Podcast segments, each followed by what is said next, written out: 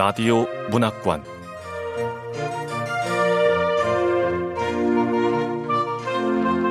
한국 단편 문학 특선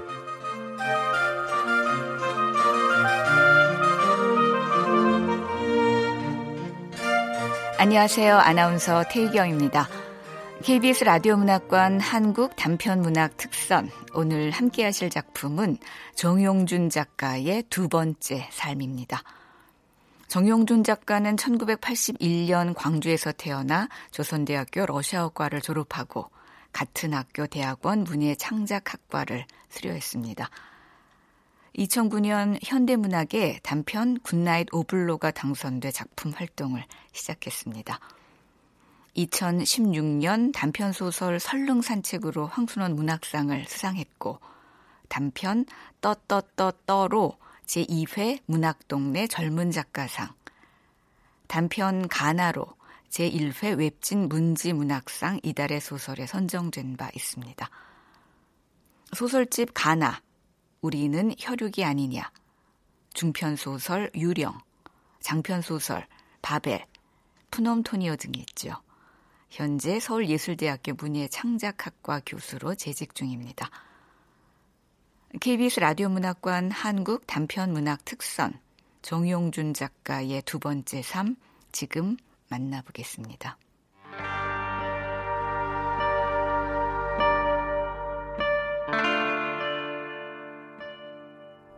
이상준 씨, 나 알죠?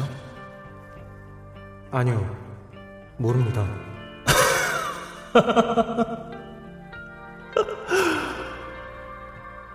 준범아, 난 너 아는데.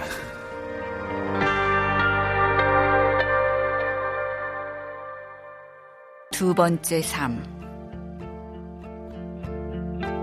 정용준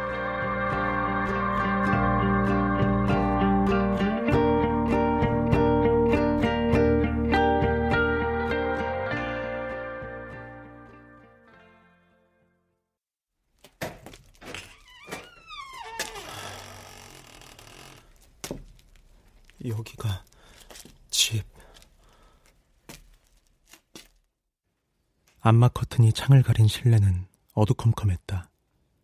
거실엔 내용물이 표시된 박스가 잔뜩 쌓여 있었다. 이 박스에 봄이라 적혀 있는 거 보면 봄옷들 넣어뒀나 보네. 그 위에 박스는 겨울, 그 위엔 신발, 책, 그릇. 12년 만에 집에 돌아왔다. 이 집도, 이 집이 위치한 경기도 여주도 처음이다. 처음 온 집을 내 집이라 할 수 있을까? 돌아왔다고 말할 수 있을까?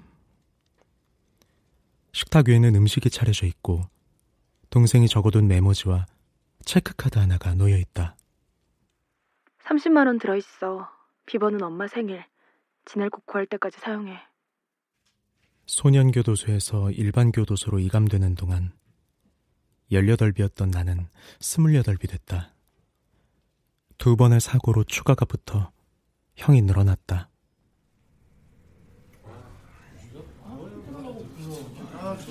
자, 자, 자, 조용! 오늘은 전과자나 가해자의 이야기를 콘텐츠로 만들어서 들려주는 유튜브 채널을 하나 소개할까 한다. 아이씨, 저런 걸 왜 하는 거야? 아, 이젠 유튜브가 우리 이야기를 만들어?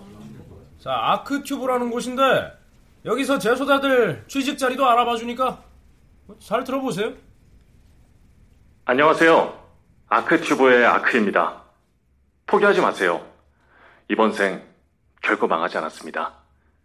누구든 죄를 뉘우친다면 두 번째 삶을 살 수 있습니다. 새 삶을 향해 떠나는 방주에 올라타세요. 아크튜브가 도와드리겠습니다.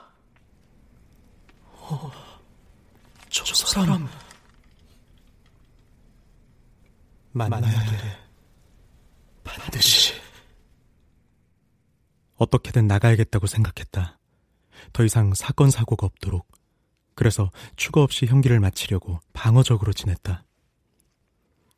그 사이 집은 강동에서 수지로, 군지함을 거쳐 여주까지 옮겨졌다. 4년 전 이맘때 아빠가 뇌출혈로 죽었다 했다. 엄마는 이런저런 일을 하다 지금은 마트에서 계산을 한다고 한다.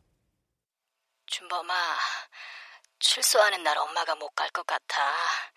지금 하는 마트를 겨우 구했거든. 집 주소 알려줄 테니까 찾아올 수 있지? 이제 스물일곱이 된 연년생 여동생은 핸드폰 부품을 만드는 제조회사에서 격리로 일하고 있다는 걸 작년에 들었으나 지금은 무슨 일을 하는지 모르겠다. 이게 다 나 때문인데. 이제 난 어떻게 해야 하는 걸까? 처박혀 지내는 내내 그 생각을 했는데도 모르겠다.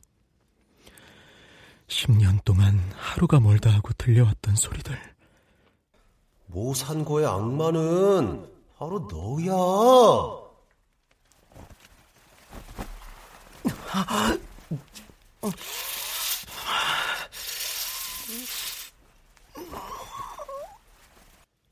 허리를 꼿꼿하게 펴고 앉아 어금니를 맞물고 치아 사이로 빠르게 바람을 빨아들였다. 바늘로 찌를 듯한 치통이 느껴졌다. 가방에서 노트를 꺼내 기록한 것들을 주문을 외듯 반복해서 읽었다. 나가서 할 일, 여주 집 찾아가기, 구직, 무산고, 한준일, 단양, 남한강, 그리고 아크튜브에 사연 보내기.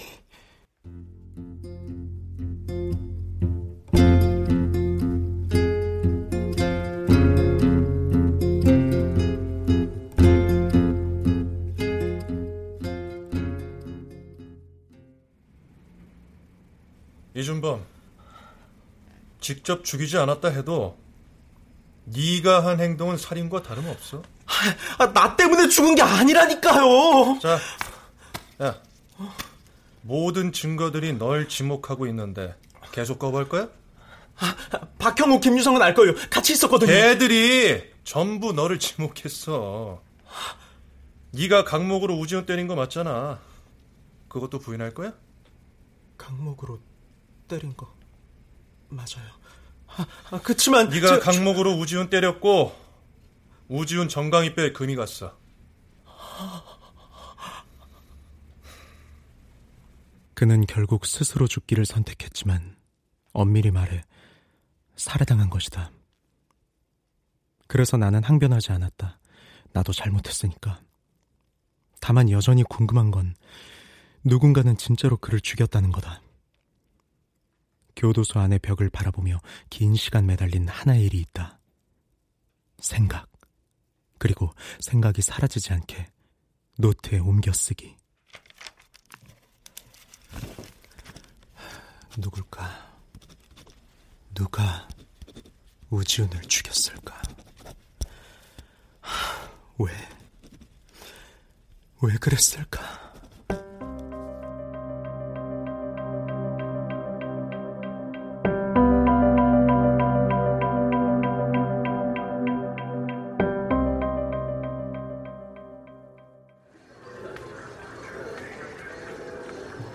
PC방 컴퓨터 검색창에 아크튜브를 검색했다.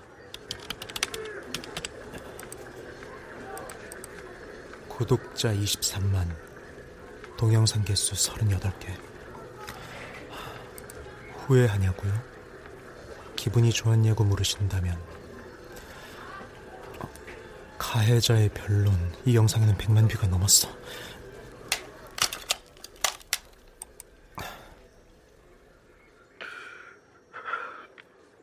제가 사람을 죽였습니다. 어려울 때 내가 많이 도와줬던 사람입니다. 근데 내, 가 못나서 집사람이 도망간 거라고 놀리길래 나도 모르게 그만 제가 제가 죽일 놈입니다. 그래도 사람을 죽이면 안 되는데 제가 제가 죽일 놈이에요. 영상은 평균 10분 정도였고 모자이크로 얼굴을 가린 사람이 자신이 저지른 범죄 사실과 그로 인해 받은 죄값을 설명했다.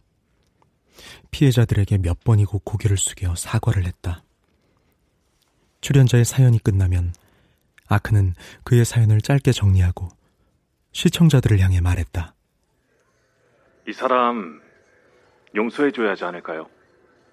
새로운 삶을 살 수 있도록 한 번은 기회를 줘야 하는 거 아닐까요?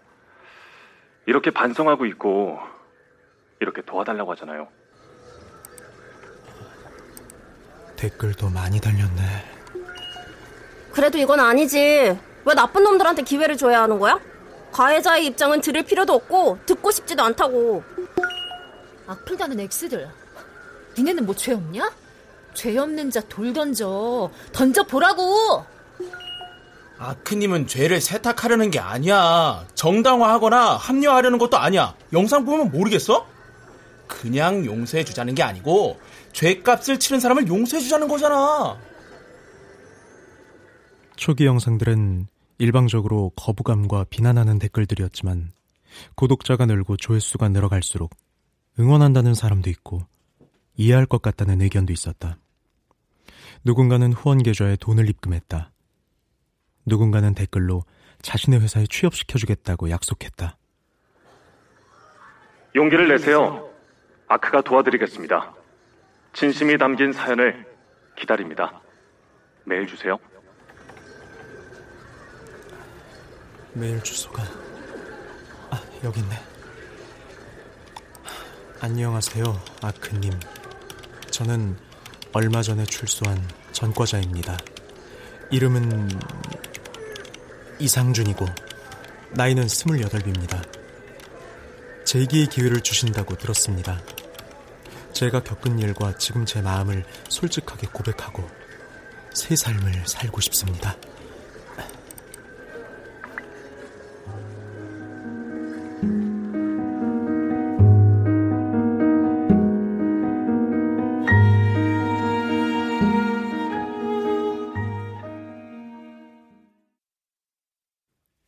자정 무렵 집에 들어갔다. 어둠에 잠긴 집은 조용했다. 작은 방에선 소리가 들리지 않지만 문틈으로 불빛이 새나오고 있었다. 그 순간 방문이 열렸다.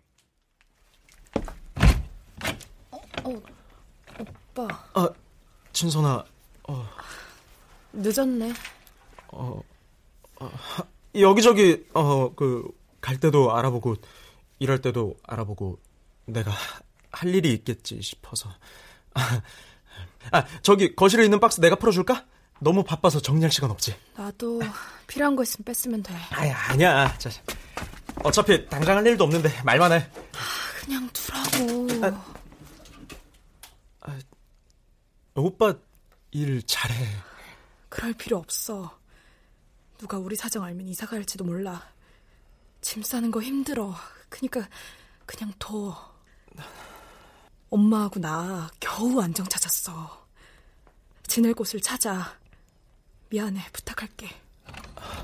어. 진범아. 아이고, 아이고, 어, 엄마 머리가 왜 이래? 머, 머리카락이 왜? 나는 두 팔이 마비된 듯 나무 토막처럼 뻣뻣하게 서서 정수리가 휑하게 빈 엄마의 머리통을 바라봤다. 엄마는 내 팔을 잡고 주저앉아 울었다.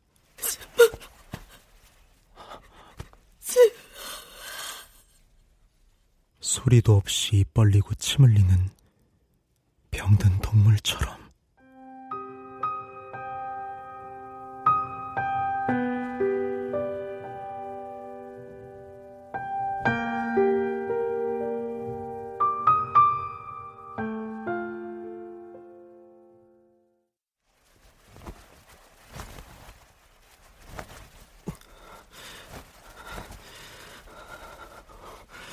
이불을 머리끝까지 덮고 진흙 같은 어둠 속에 몸을 말고 누워 땀을 흘리며 떨었다.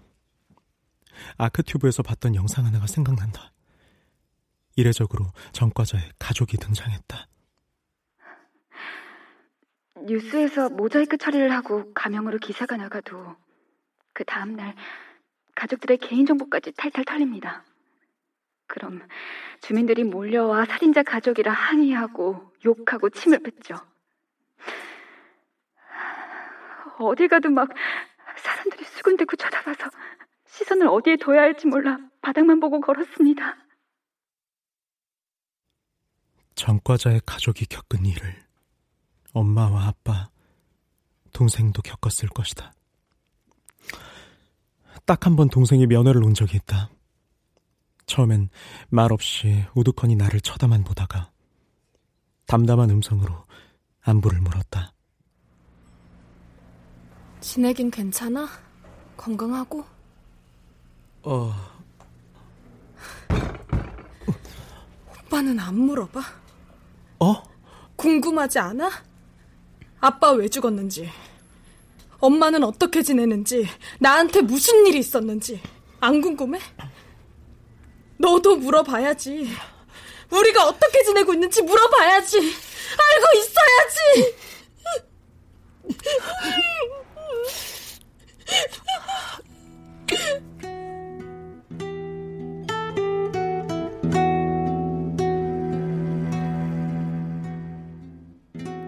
갈비뼈를 부수고 가슴 밖으로 뭔가가 튀어나올 것만 같다. 어금니가 바둑돌처럼 밋밋해졌다. 하도 갈아서 찬물을 마시지 못하고 이 사이로 바람을 빨아들이지 못한다. 느닷없이 찌르는 그 감각이 좋았다. 갈아서 침으로 녹여 몸속으로 집어넣은 나의 뼈가루들.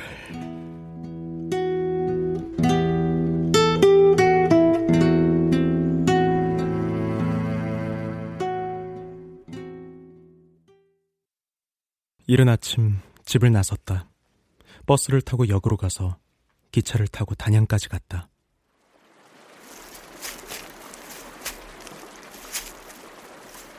지훈이를 화장해서 뿌린 곳이 여기쯤일까? 우지우는 죽어 땅에 묻히지 못했고 소각되고 남은 뼈 조각과 가루는 단양의 남한강 어딘가에 뿌려졌다. 수도 없이 반복해서 생각하고 또 생각한 장면을 다시 떠올려 본다.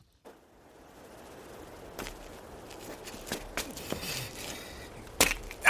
아, 아. 학교 옥상 다친 다리를 절룩거리며 난간을 향해 걸어가는 지훈 그 뒤를 서서히 따라가는 박형우와 김유성 고무망치도 생각보다 아프네.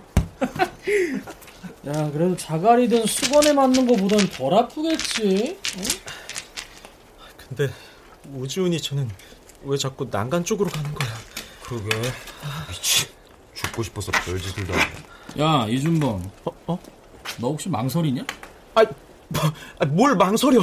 그럼 밀때 똑바로 주고 따라와.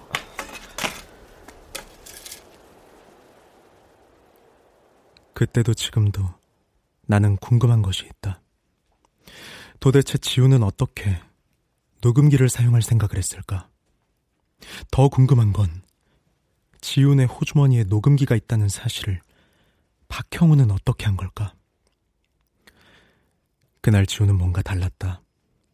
아무 말도 아무 대꾸도 않던 평소의 모습이 아니었다. 때리면 맞고 욕하면 듣고 시키면 하던 우지훈이 아니었다. 주먹을 피했고 때리지 말라고 소리쳤다. 마치 무대에선 연극배우처럼 큰 소리로 또박또박 말했다. 가만 있어라.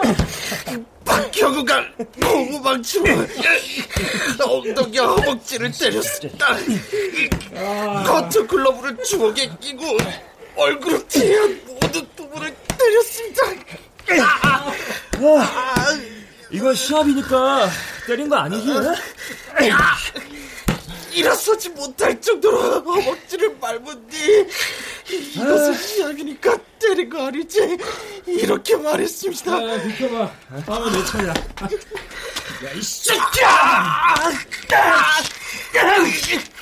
김유석은 수건에 돌멩이를 집어넣고 발과 머리를 때렸습니다. 아, 제발! 야, 따라. 난 개새끼다. 난 재수 없다. 나는 더럽다. 난 악마다. 나는 개새끼다. 재수 없다. 더럽다. 나는 악마다. 이렇게 스스로 욕하도록 시켰고.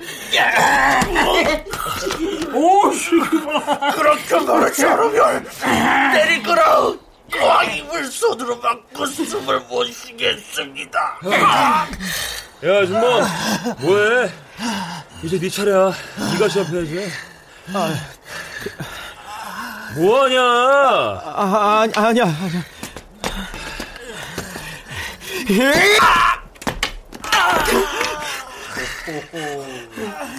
야, 너 조금 전 우리하고 시합할 때는 뭐라 뭐라 짓거리더니 이준범이가 밀대로 네 정강이 때릴 때는 왜 가만히 있냐? 그러게. 이준범이가 그렇게 때렸는데 왜 한마디도 안 하지? 그리고 지우는 난간에 서서 나를 봤다.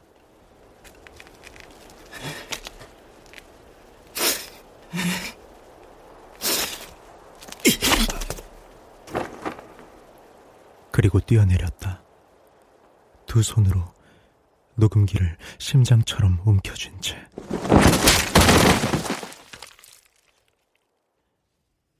머리가 땅에 부딪히는 그 순간까지도 지우는 맞잡은 두 손을 풀지 않았다고 했다.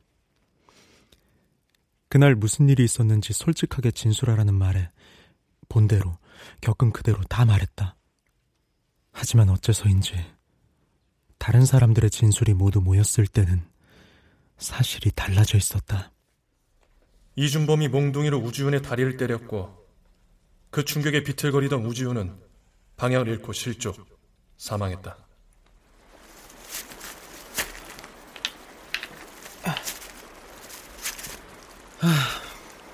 우지훈이라면 이 돌 이름 알았을 텐데.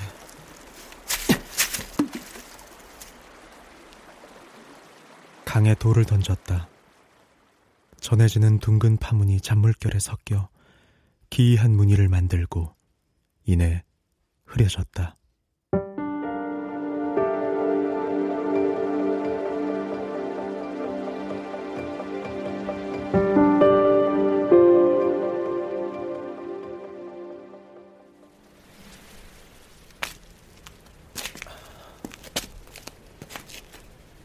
모산고에 도착한 시각은 오후 5시. 운동장엔 사람이 없었다. 12년이 흘렀지만 바뀐 건 페인트 칠을 다시 한 건물 외벽과 정문뿐이었다. 강당 옥상이었으니까 여기쯤이겠네.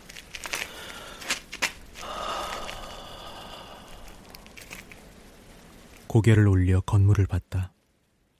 다이빙 선수들이 수면을 향해 망설임 없이 머리를 집어넣듯 그렇게 떨어졌다. 직접 보고 싶었다.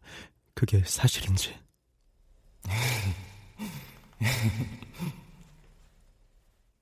점심시간과 쉬는 시간엔 화단이나 창고 뒤편에 쌓아놓은 흙무더기 앞에서 시간을 보내던 왜소한 친구.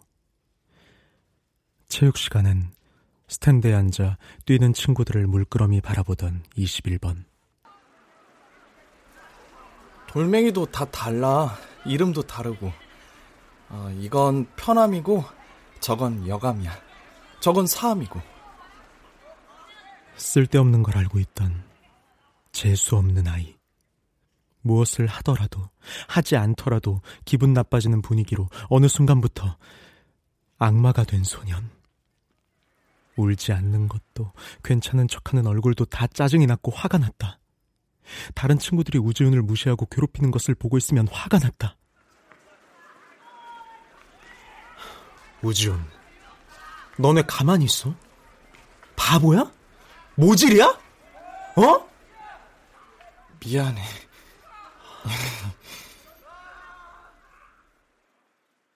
마음을 우그러뜨리는 특유의 이상한 웃음을 지으며 작고 왜소한 몸을 더 구부정하게 웅크리며 작게 중얼거렸다. 미안해. 미안하다. 안 그럴게. 뭘 안 그럴 건데? 네가 뭘 했는데?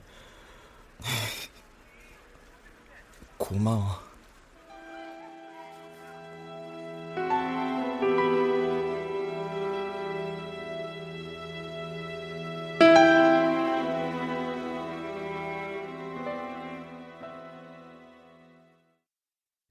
그 일은 매스컴에도 보도됐다. 사회적 문제를 이슈로 다루는 한 프로그램에 출연한 부검이와 조사관이 말했다. 어, 특별한 외상은 없었습니다. 정강이 뼈가 금이 간 것 외에는 찢어진 곳도 부러진 곳도 없었습니다. 그런데 이거 참 이상한 게 있더라고요. 피부 및 근육이 모두 파열되어 있었습니다. 겉으로는 멀쩡해 보이지만 속으로는 상처가 아주 심한 거죠. 누군가 지속적으로 통제된 폭력을 가한 것 같습니다. 저는 모상구 사건을 조사한 조사관인데요. 가해 학생한테 왜 때렸냐고 하니까 우지훈이 악마에서 때렸다네요.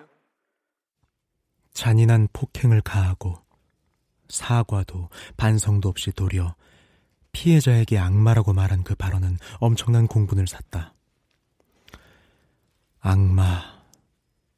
언젠가부터 우리들은 우지훈을 악마라고 불렀다. 악마, 우지훈, 친구. 여주 가는 버스에서 다시 노트를 펼쳤다. 한준일은 친절한 부반장이었다. 모산고에 재학 중일 때 한준일은 뭐든 열심히 기록했고, 나도 그때 기록하는 습관을 가지게 되었다. 똑똑했고 모르는 게 없는 준일이는 쉬는 시간이나 점심시간엔 교과서가 아닌 의학이나 범죄 관련 책들도 읽었다. 왜 이런 걸 보냐고? 의사도 되고 싶고 경찰도 되고 싶었어. 한준일은 모두에게 잘해줬고 누구와도 잘 지냈다. 모두가 우지훈을 무시하고 괴롭힐 때 한준일은 달랐다. 먼저 말을 걸고 작은 소리로 대화도 나누었다. 한준일은 모두의 상담사였다. 어느 날 김유성에게 뒤통수를 맞고 있는 지훈을 보고 있었다. 아, 아 프냐? 어? 왜? 아파? 아, 아니야, 아니야. 미안해. 마음이 심란했고 불편했다.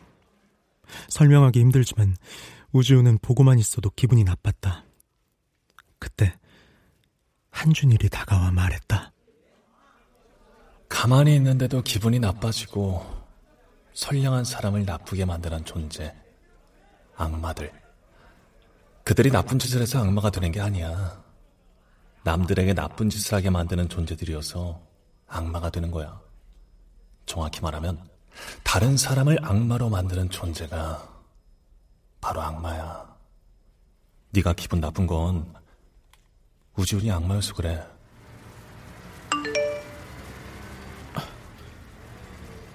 아크한테서 메일이 왔네. 안녕하세요. 아크튜브의 아크입니다. 메일 잘 읽었습니다. 스태프들과 회의한 결과 이상준님의 사연을 다루기로 결정했습니다. 사연은 사실이어야 하고 진실된 마음으로 말씀하셔야 합니다. 성수에 있는 작업실 지도 이미지 파일로 첨부하겠습니다. 연락 주시고 방문해 주세요.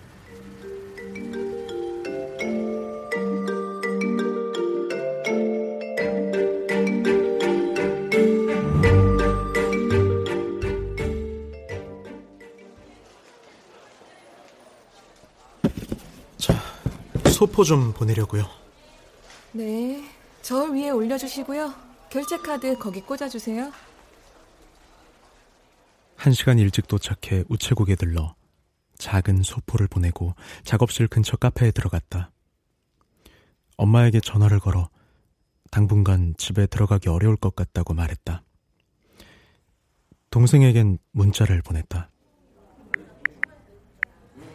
진선아, 교도소에 있을 때 적어뒀던 노트 여러 권 소포로 보냈어. 나한테 무슨 일이 생기면 바로 경찰서에 신고해. 그리고 잠시 후 내가 녹음 파일 하나를 전송할 텐데 그것도 같이 신고해. 미안하다. 오빠가. 그리고 새 노트를 펼쳐 아크를 만나 할 이야기를 정리했다. 이유는 알 수 없지만 김유성은 유치장에서 바로 풀려났고 박형우와 나는 재판을 기다렸다. 점심 식사 후 운동 시간에 잠깐씩 박형우를 만날 수 있었는데 그는 편안해 보였다. 난 풀려날 거야. 뭐? 준일이가 탄원서 써준다고 했어? 아, 난 글쎄. 난 뭐 그런 건 모르겠고 이런 사건은 증거도 충분하지 않고 입증도 어렵대. 그러니까 너는 왜 뼈를 때리고 그래? 뭐? 준일이 말 듣고 조심했어야지. 준일이가 우리 셋 모두 불러서 얘기했잖아. 기억 안 나? 우지훈을 계속 때릴 거면 안 들키게 때려. 맞는 사람도 때리는 사람도 모두 좋은 방법이 있어. 그때 넌 친구를 때리는 건 나쁘다 그랬잖아. 뭐 한마디로 한준일한테 반항을 한 거지. 근데 난 한준일 말이라면 무조건 복종했거든. 뭐 그러니까 날 따로 부르더라. 얼굴은 절대 때리지 마. 아무리 약하게 때려도 금방 티가 나거든. 뼈도 때리지 마. 부러질 수도 있고 피부가 찢어져 피가 날 수도 있어. 피부에 멍자국을 남겨서는 안 돼. 옷을 벗겼는데 푸른 멍이 보이면 금방 탄로날 거야. 그 대신 고무망치로 때려. 그럼 피부에 멍이 들지 않아. 근데 아파. 깊숙한 속살에 멍이 드는 거지. 얼음이 박힌 것처럼 뼈와 피부 사이 어딘가를 아프게 하는 게 중요해. 남들이 볼 수 없고 거울로 스스로 살펴도 볼 수 없는 비밀스러운 지점에 상처를 남기는 거야. 명심할 건 반드시 부드러운 걸로 감싸서 때려. 허벅지나 엉덩이, 팔뚝 이런 곳을 공략해. 그걸 골병이라고 하는 거야. 물론 안 때리면 제일 좋겠지만 어차피 때릴 거잖아. 이왕이면 서로가 좋으면 좋지. 때리는 사람은 들키지 않아 좋고 맞는 애는 덜 쪽팔리겠지. 눈이 부어 있거나 이가 빠져 있으면 부끄러울 테니까. 안 그래? 어쨌든 박형우는 집행유예를 받았다. 녹음기에 녹음된 우지훈의 진술은 증거로 채택되지 않았고 반 친구들에게 조사관이 물었을 때도 우지훈이 폭행당하는 걸 봤다고 하는 사람이 없었다. 증거로 남은 건 밀대로 때려 생긴 정강이의 상처와 내가 때렸다고 솔직하게 고백한 진술과 다리를 다쳐 비틀거리다 떨어졌다는 거짓 진술만 있을 뿐이었다.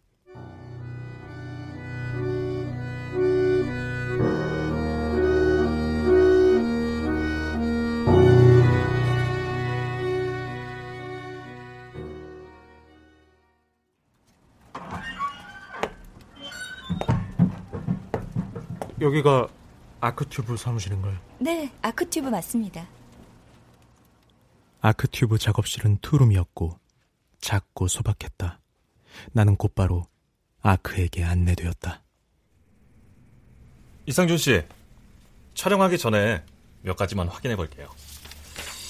어, 촬영할 때는 마스크 벗으셔야 합니다. 아, 네. 어디 보자. 실수로 사람이 죽어 과실치사죄로 처벌받으셨네요. 12년 교도소. 아, 과실치사치고는 오래 계셨네요. 추가 붙었습니다. 다툼이 있었습니다. 사고도 좀 있었고. 네, 그럴 수 있죠. 카메라 앞에서는 있었던 일을 사실 그대로 말씀하시면 됩니다. 중요한 건 마지막엔 반성문을 읽으셔야 하는데 죄를 뉘우친다. 나는 완벽하게 바뀌었다. 새로운 삶을 시작하고 저 근데요. 싶... 에? 내말 아직 다 안 끝났는데 왜? 왜 이런 콘텐츠를 만드시는 거죠? 상준 씨 같은 분들 도와드리고 싶어서요. 왜요? 궁금한 게 많으시네. 사람은 누구나 실수를 합니다. 때론 범죄를 저지르기도 하죠. 그래서 처벌을 받고 대가를 치릅니다. 그런데 이마에 낙인이 찍히죠? 전 그 점이 마음에 들지 않아요? 그러니까 뭐 봉사활동 같은 건가요? 아유, 꼭 그렇진 않아요. 구독자 늘고 광고 붙으면 돈도 벌어요. 자, 그럼 일단 카메라 앞에 앉아볼까요? 마스크는 계속 쓰고 그런데요. 있으고요.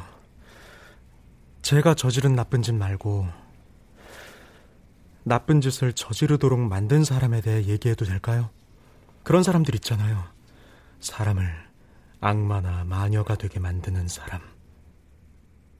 나는 아크에게 한준일에 대해 말하고 싶다. 우지훈을 괴롭히는 사람들 속에 섞여 있으면서 늘 괴로웠다.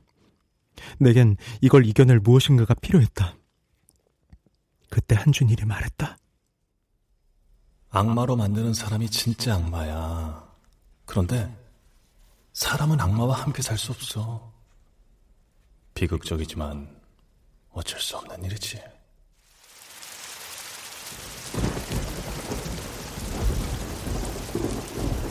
비가 너무 많이 와 운동장이 호수처럼 잠기던 날 한준일이 내 이름을 불렀다. 이준범. 어? 너한테 보여줄 거 있어. 봐봐 이거. 뭐? 어, 어 이거 일본 만화책이잖아. 아우 근데 으스스하다. 교복을 입은 왜소한 남학생이 하얗게 질린 유령 같은 몰골로 복도를 걸어오는 그림이네. 잘 봐. 닮았지? 응? 누구랑? 바로 저기 쓰레기통 있는데.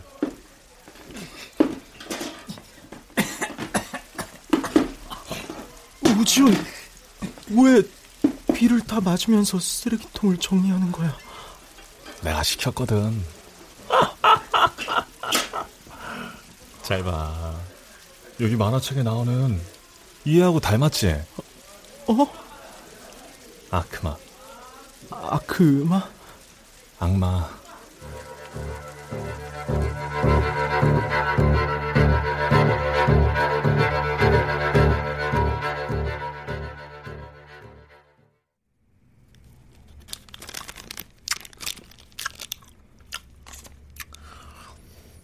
견과류가 몸에 좋대서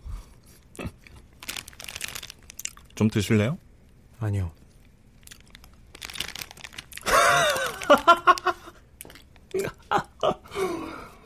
아휴. 이상준 씨. 나 알죠? 아니요. 모릅니다.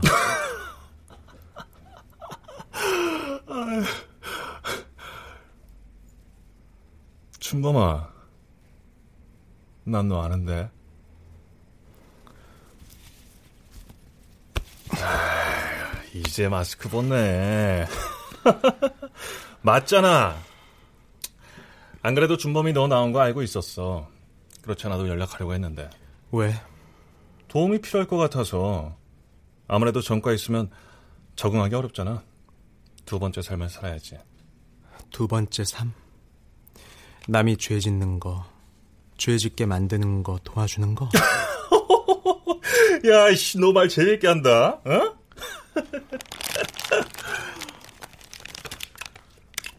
아휴. 그런데 왜 왔어? 궁금한 게 많은데 몇 개만 물어볼게. 대신 꼭 진실을 말해줘. 난 거짓말 안해한 적도 없고. 우지훈한테 녹음기 준건 너지? 응. 왜 그랬어? 도와주고 싶어서. 너희들이 괴롭혔잖아. 걔는 괴로워했고 그걸 끝내게 해주고 싶었지. 우지훈, 이 녹음기로 애들이 너를 어떻게 때렸는지 녹음을 하는 거야. 그리고 너한테 무슨 일이 생기면 그때는 그 녹음기가 증거가 돼서 너 괴롭힌 새끼를 전부 한 방에 보낼 수 있어. 어때? 멋지지 않아? 근데 박형우는 우지훈에게 녹음기가 있다는 걸 금방 알아냈어. 알려준 사람, 너지. 아, 박형호도 도와주고 싶었거든. 걔가 내 말을 잘 듣잖아. 한준일, 너! 지훈이가 떨어져 죽을 줄 알았어. 그런 걸 어떻게 알아? 내가 뭐 신이야? 너 친구였잖아. 그럴 거면 왜 우지훈하고 친구한 거야? 나 걔 친구 아니었는데. 걔 유일한 친구는 너였지. 걔를 불쌍하게 본 사람은 너밖에 없었어. 너 그거 안 궁금했어? 왜 갑자기 박형우와 김유성이 널 끌어들였는지. 뭐, 뭐라고? 난 많이 궁금했는데. 네가 언제까지 우지훈의 친구로 남을지. 그런데 역시 너도 우지훈을 버리더라. 근데 괴로워하는 거야. 하도 괴로워하길래. 인간은 원래 그런 존재야. 내가 말해준 거 기억나지? 그러니까 또 그 말을 믿고 편하게 마음껏 괴롭혔잖아, 너. 우지훈 걔도 독종이었어. 한 번도 울지 않았거든? 그런데, 딱 한 번 울었어.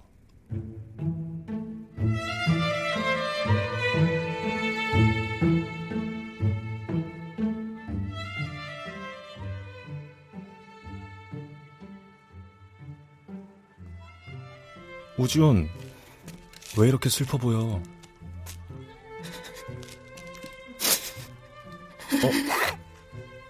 너, 우냐? 왜?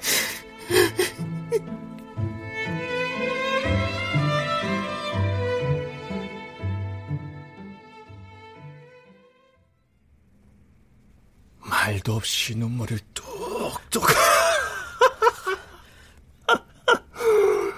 준범이 너 몰랐지? 왜 울었겠어? 널 친구라고 생각했으니까. 배신당한 아픔이 주먹으로 맞는 것보다 더 아팠던 거야. 마지막 자살하면서 녹음할 때도 너 얘기는 안 하더라? 그래서 그 녹음기 증거로 채택 안 되게 애들 동원해서 진술서를 쓰게 했지. 아... 그런데 너도 똑같네. 아직도 우지훈이를 친구로 생각하고 있는 거야? 난 기억도 안 나. 바로 그래서 네가 더 많은 벌을 받은 거야. 뭐? 맞는 건 뭐 아무것도 아니거든. 피도 멈추고 멍도 사라지고 뼈도 붙어. 그런데 네가 한 짓은 회복이 안 돼. 사람을 죽이거든. 그 순간 사람을 죽인 사람은 또 사람을 죽일 수 있다. 또렷한 문장이 말을 하듯 떠올랐고 귓가에 속삭이기까지 했다. 이상하게 마음이 차분해지는 걸 느꼈다. 한준일은 인상을 찌푸리며 눈썹을 만지작거렸다. 왜 이런 짓을 하냐고 물었지. 나도 궁금하다. 근데 재밌어. 아, 그러니까 아, 나는 가짜 이야기 말고 진짜 이야기가 좋아.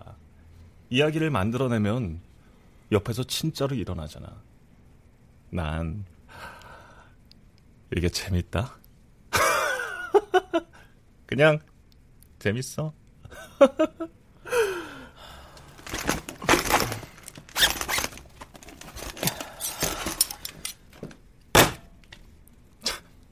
뭐야? 시칼? 이준범 너 이러면 안 돼. 아, 한준일 네가 알려준 대로 다이어리 썼어. 노트 정리도 잘하고 있고. 고마워. 그게 없었다면 난 견딜 수 없었을 거야. 그동안 생각 많이 해봤어. 생각하고 또 생각했어. 근데 12년이나 생각했더니 알겠더라. 누가 그랬는지, 왜 그랬는지, 누가 진짜 나쁜 놈인지. 카메라맨 들어오라고 해. 넌 의자에 앉고 남의 이야기 그만 듣고 이제 네가 말해봐. 무슨 일을 저질렀는지 솔직하게 말해. 그리고 반성문을 읽어. 한번 보자고. 사람들이 뭐라고 하는지.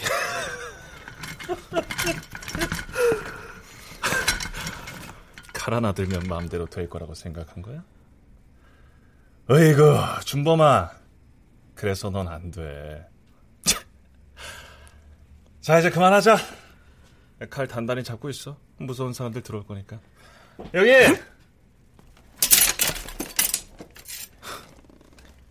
이건 또 뭐지? 나는 점퍼 속주머니에서 핸드폰을 꺼냈다.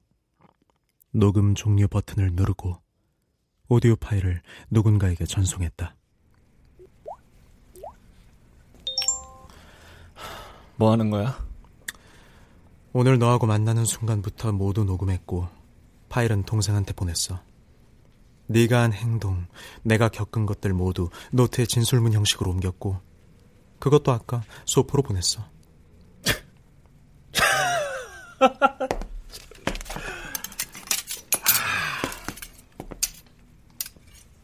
준범아, 너 이상하다. 뭐 하는 거야? 나는 고민했어. 알았는데. 드디어 알아냈는데. 이제 어떻게 할까? 죽일까? 당연히 생각해봤지. 하지만 아니야. 느껴야지. 뭐? 죽어서 없어지면 뭐해. 들키는 수치, 발가벗겨지는 수모, 머리를 얼얼하게 만드는 고통. 느껴야지. 느낄 사람이 죽어버리면 무슨 의미가 있겠어. 어금니를 꽉 물고 덜덜 떨어야지. 치를 떨어야지. 그리고 준이라 너 알잖아. 나 살인자 아니야. 하지만 복수는 할 거야. 네가 좋아하는 종류의 이야기들은 대부분 그렇게 끝나거든.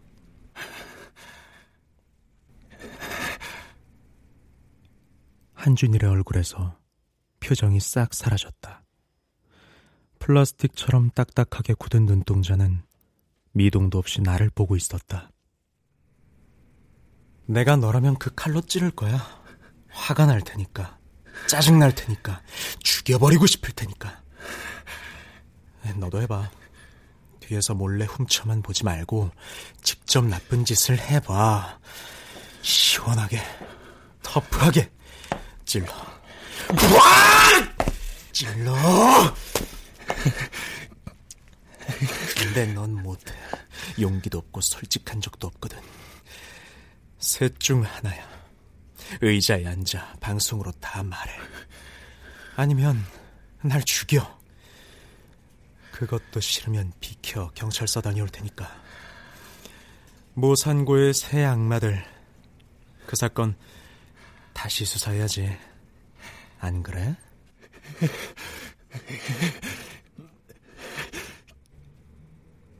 한준일은 혼란스러워 보였다. 문도 쳐다보고 핸드폰도 쳐다보고 칼을 움켜쥔 채 내 얼굴과 목과 배도 쳐다봤다.